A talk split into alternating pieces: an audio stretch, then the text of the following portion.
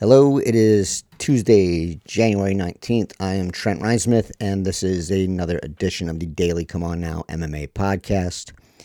Two topics today that I'm going to try and concentrate on. One is Conor McGregor, the second is Dana White.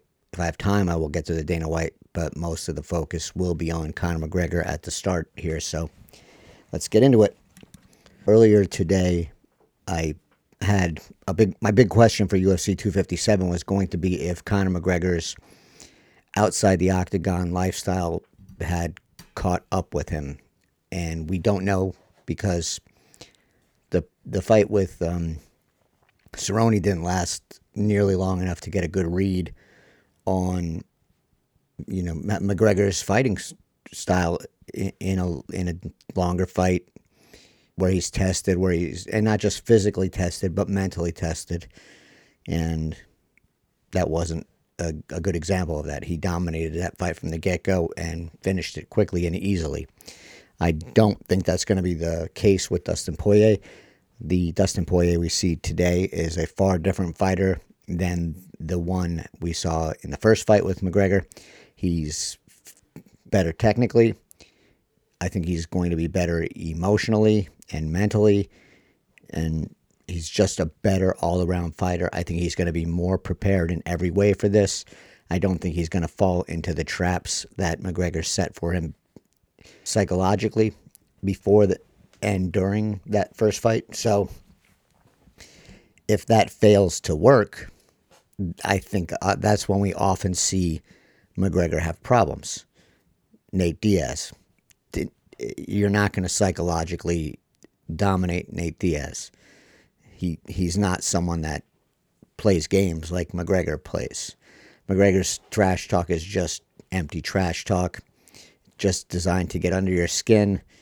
And someone like a, a Nate Diaz or a Nick Diaz, that's just not going to work. You're not going to you're not going to intimidate them by by trash talking. Khabib Nurmagomedov again, not someone you're to intimidate or break by trash talking. It's just not to work. Those those people are just not made that way. they don't listen, they don't care. Their job is to go in there and fight and the outside noise is outside noise. Now Poirier he did buy into it the first time. I think he learned a lesson and I don't think he'll buy into it this time. I think his confidence is way higher. He's fought um, the top of the, the division, and he's better prepared. So now the question becomes has McGregor's outside the cage lifestyle caught up to him, like I said? And I don't know. I mean, he's playing the part right now. He's physically, he he's just he's thicker, he's more muscular. He's physically looks like he's ready to fight. He is playing the part with the trash talk and hyping up things, maybe not to the extent of his previous bouts, but he's doing the whole Conor McGregor shtick. Okay, well, that's what we expect. His camp is bragging about best camp of his life, best physical condition of his life. Again, what we expect. He passes the eye test. Sure. He does, and he, he passes the uh, the PR test, no doubt. But all that's emptiness. It's nothing. It doesn't matter. What matters is what happens in the cage, and so we know that his lifestyle over the past few years has not been one, let's say, that compares to a lifestyle of Dustin Poirier. Poirier is a guy who's there for the fight. He's there to train, make his money as a fighter, leave a legacy as a fighter and as a as someone who, who is donating his time and money and efforts to charity. He's just focused on that small area. McGregor, he's not. He he has not been that way for quite some time, um, and we know all the things that are going on. We've seen videos and, and pictures, and McGregor is living the lifestyle that he thinks a, a rock star should live. And as we know, that lifestyle can catch up with you at some point. It catches up with, uh, especially if you're an athlete. If you're not taking care of your body, if you're not taking care of your mind, and you're an athlete, there's a lot of things that can go wrong. And a fight camp, a training camp, 12 weeks, that's not going to fix that. So that's my big concern.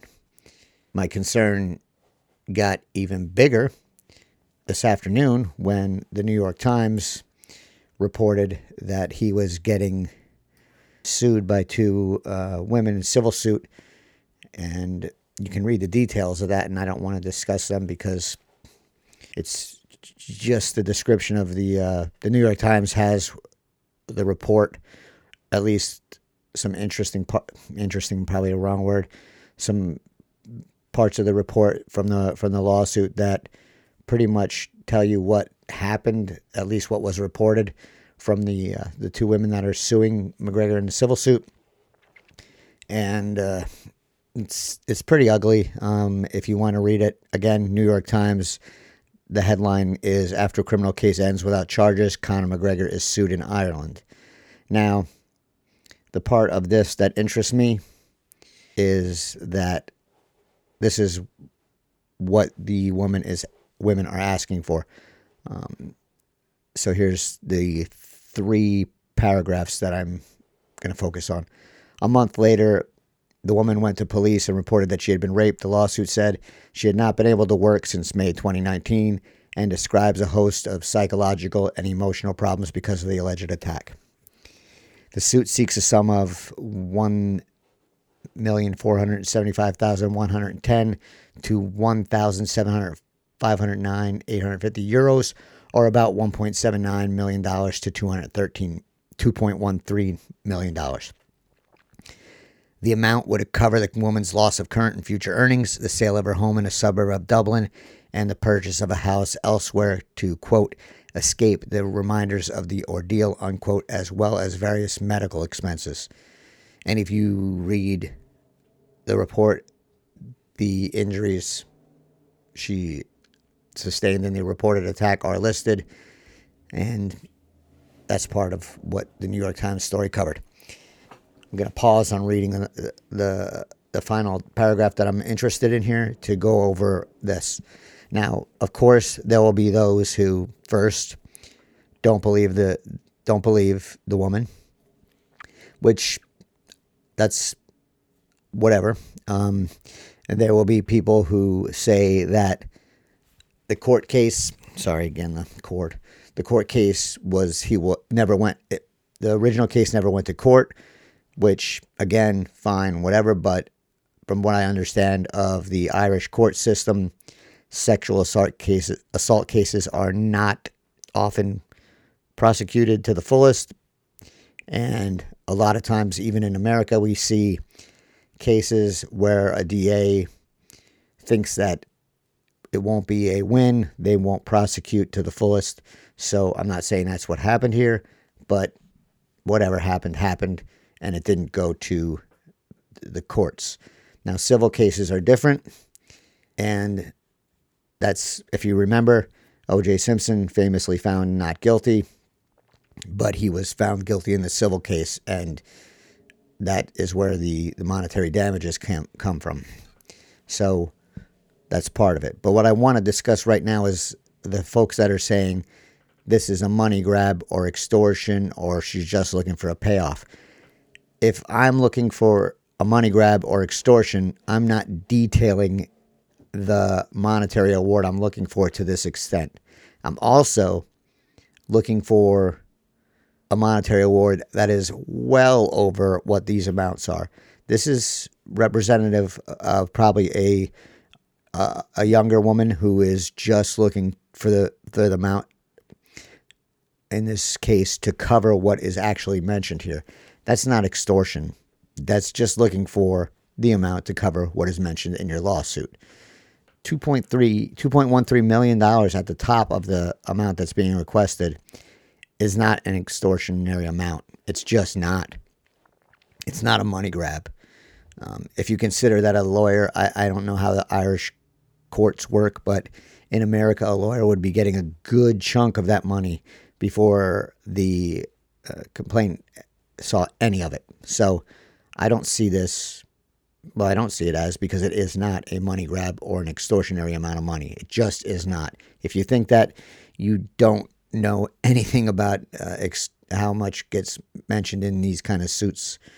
Um, I think the it's just not that high, and I don't know if there's limits in Ireland or anything like that. But I do know if you look at this from as an American, it's not an incredible amount of money. And I should also point out that McGregor is going to fight this, it seems, because the amount here, if it was an extortion or a money grab, he would have paid that off.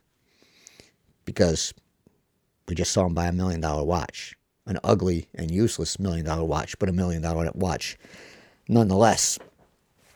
And now this comes down to what I wanted to discuss about the case is a court case is going to be um, a much higher bar to get over than a civil case. So here is what the New York Times story says about that. If this case reaches trial, it will be held before a jury. In Ireland, the standard of proof in civil cases is a balance of probabilities, meaning whether something is more likely than not to have occurred whereas in a criminal case, the offense must be proven beyond a reasonable doubt. So, same kind of deal as in America. You have to be found guilty beyond a reasonable doubt before you, will be sentenced, which is makes sense. So, uh, the prosecutors in the original filing didn't see a criminal case could be. This is most likely what happened. They saw the case they considered what they had and they figured we can't get this we can't guarantee a a guilty verdict and so it won't be prosecuted. Now, the civil case is different.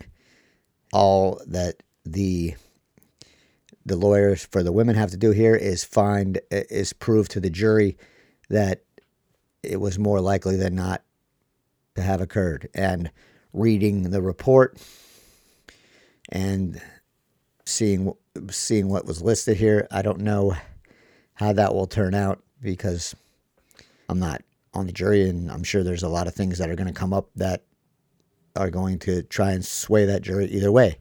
But does she have a case? Yeah, yeah, um, and that's why this is going forward. I think so. I don't understand the whole thing from McGregor's point of view. Um, he could have avoided the, all of this, I think, assuming if he would have just paid this amount. But I might be wrong. But uh, so this is now a bad hit, PR hit for McGregor, um, and we'll see how it plays out. And this is why I wanted to discuss this.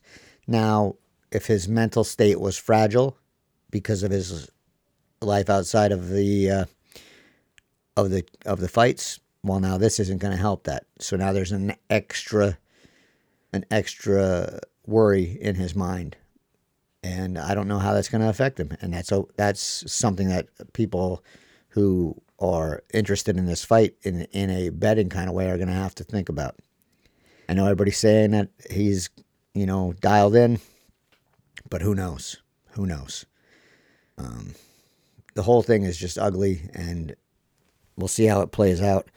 But at the very least, it should be worrying for Conor McGregor because if this does go to to in front of a jury and he is found guilty and has to pay these fines off, I think the damage done to his reputation and to his future earnings will be pretty significant. Will the UFC do anything about it? I don't know. I don't know. There's a chance that they would say that the initial case, the criminal case, didn't go to court and they're going to let it slide because civil cases are more of a he said, she said. and that might get McGregor off the hook um, in that respect. But we'll see. We'll see. But it's going to be interesting to see how this works out um, into the, the big question about Conor McGregor's lifestyle affecting his fighting style. So, a lot to think about there. Now, one of, another thing I want to talk about here about this case is Dana White. Dana White has famously been a victim blamer, victim shamer throughout his tenure as the president of the UFC. Whenever an incident has occurred, where it was a domestic incident or a man and a woman incident, he has always, almost always, tried to victim blame or victim shame. In the Jon Jones case, where he grabbed the waitress at the strip bar, this is the one that comes to mind because I think it was the, the most recent. White said that he saw the video and he didn't think it looked good for the woman that was involved. Said something like it was just more sad than anything for her that she was reporting uh, the incident in the way it was. But then Jones settled that out of court, and White never mentioned it again. He did not have a comment after it was settled out of court. Um, I forget what else was involved. Of course, there's the Greg Hardy shit, um, and some other things in the past where he's oh uh, the uh, Anthony Johnsons. He also victim blamed and victim shamed, and there have been others. And even when they've turned out to be against the fighter, he has not commented afterwards. It's just his kind of way of saying, hey, I don't believe this. You shouldn't believe it either. Why would my guy do this? And all that other bullshit. Do I expect that to happen? In this case, 100%. I will not be shocked in the least if White doesn't try and even subtly victim blame, victim shame. And it's all about the language that's used. All about the language. And the last one I remember, again, I forget who it was, but it was pretty subtle how he tried to, to blame the victim. But he did, and he will do again here. I'm 99.9% sure. He can't stop himself from doing it. Uh, which, you know, Dana White's going to Dana White. Right? So we'll see how that works out and if see how this gets settled and see how the UFC reacts to what is being reported here. And it's not just a Conor McGregor issue at this point. Now it's a UFC issue. So we'll see how that goes. Another thing about the the the issue is there will be press conferences up and around UFC 257 because of course there will be. It's Conor McGregor. I'm going to be very interested in seeing if the media asks any questions on this. Um, the excuse of you can't ask it at a pre fight press conference, that excuse does not exist because even if fans are going to be there, there is a very limited number of fans. Hold on a sec. Excuse me. and so it is it even at a even at a scrum at a giant press conference, it is acceptable to ask these questions. It is from the media. The UFC will say it's not, but they're wrong. They don't want them asked, which I understand. I wouldn't want questions like this asked either, but that's not their call. That's the call of the media. Uh, so I'm interested to know if the UFC is going to try and discourage these questions, which we know they have done in the past, and tell the media to stick to the fight, which we know they have done in the past. And we I don't want I don't think that should happen. Now, we also know the media that is in Abu Dhabi for this is a compliant media. The this is a media who is not very hard on Dana White um, for various reasons. One big reason is they want to stay friendly with the UFC. Again, that's not the media's job. The media is not there to be friendly. It's not there to do the PR work of the U, of the UFC, but that's what White thinks. So now there's two things that the, the media has to ask about all of this. Well, not all of this, but this and another thing. The first thing was missed on last week when they didn't ask about why the video was scrubbed of White that White did blaming the media for trying to get his fight cards um, canceled and and hurting his business, which never happened, but in his mind it did. That video is nowhere to be found anymore, and no one in the media asked why that video was scrubbed, uh, even though it maligned some of them, their colleagues, their profession. They just let it slide. That is something that needs to be asked over these next two fights, fight cards.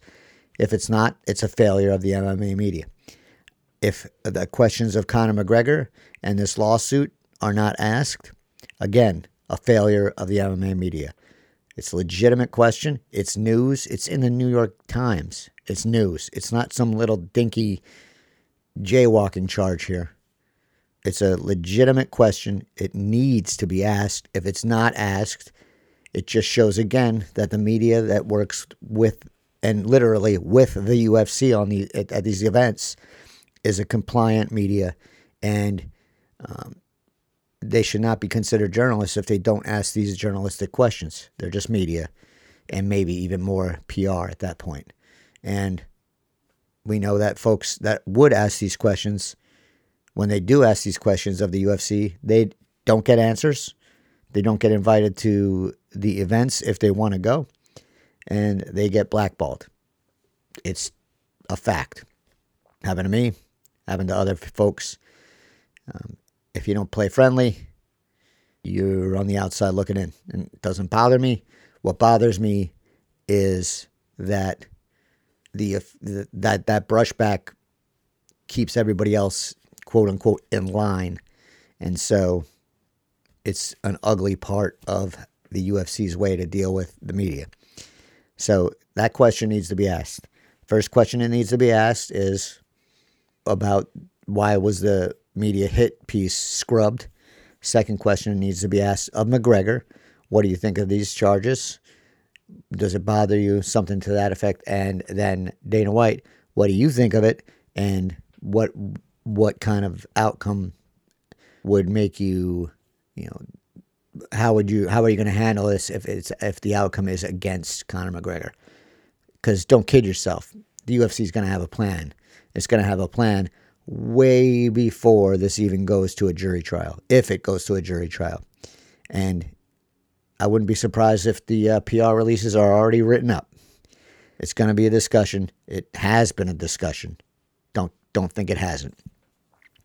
So it's up to the media to ask these questions. And even if you get a no comment or we can't talk about it, at least ask the question.